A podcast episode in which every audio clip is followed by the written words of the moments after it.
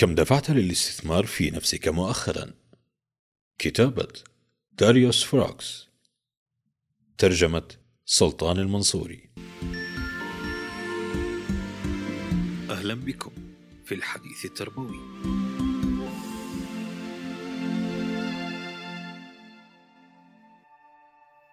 قبل عدة سنوات شعرت بالضجر جدا من التعليم. لقد قضيت ست سنوات منذ 2004 إلى 2010 للحصول على درجتين علميتين. وبعد ذلك اتجهت مباشرة لفتح مشروع تجاري. وخلال السنتين الأولى من ريادة الأعمال تعلمت الكثير. دائما استثمر في تعليمك. بعد فترة كنت أتساءل من يحتاج إلى التعليم. على الإنسان أن يبدأ مشروعا تجاريا أو ينال وظيفة للحصول على المال. التعليم ليس سوى مضيعة للوقت والمال. لقد توقفت عن قراءة الكتب الذهاب للمؤتمرات وكل ما يمكن له أن يساعدني في التطور لأصبح رائد أعمال أفضل أو مسوق أنجح.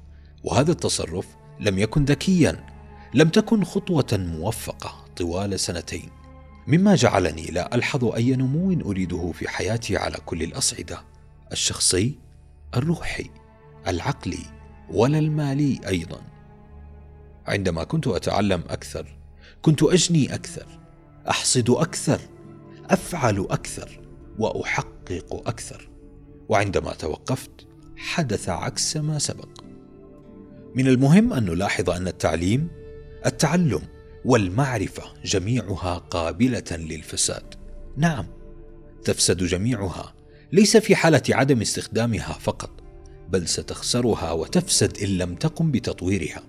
ببساطة سوف تنساها. هذا ما لم أستوعبه لمعظم حياتي. التعليم ليس شيئا يمكن تكديسه في رأسك ويبقى للأبد. إنني أنظر للتعليم مثل الغذاء الماء الهواء والتمارين. أنت بحاجة لتغذية مستمرة منه. تزويد لا ينتهي. أنت لا تتنفس مرة واحدة في السنة. أليس كذلك؟ إذا لماذا تقرأ كتابا واحدا في السنة؟